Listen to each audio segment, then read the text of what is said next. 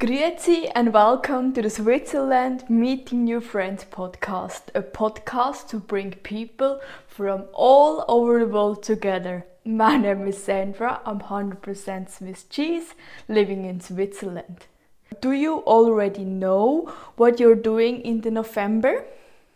Do you want to have some November trip tip? Yeah. So the weather in November in Switzerland is different like the uh, October, but it's getting colder and colder. Yeah. So it is wet, it can be rainy, cloudy or sunny. Yeah. That means we have to dress up really really warmly. Yeah.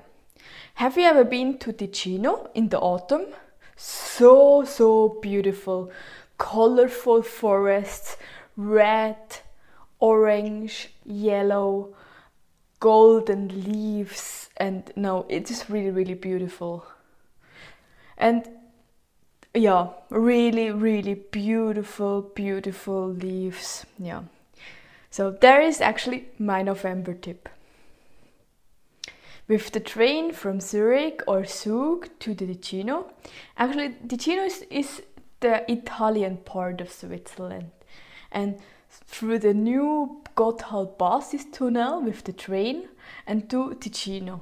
If you go um, to a mountain, you can go like Blenio uh, Valley, or you can discover the Hauptort Bellinzona or Locarno, Ascona or Lugano, and maybe you get some sunshine and maybe some warm, warm weather, or just enjoy the Italian way of life in Switzerland and have a good coffee, tea, or a vermicelle, polenta. Yeah, and really enjoy the last autumn days and the beautiful uh, colors. So, yeah, see you soon in the Ticino. See you! Yeah.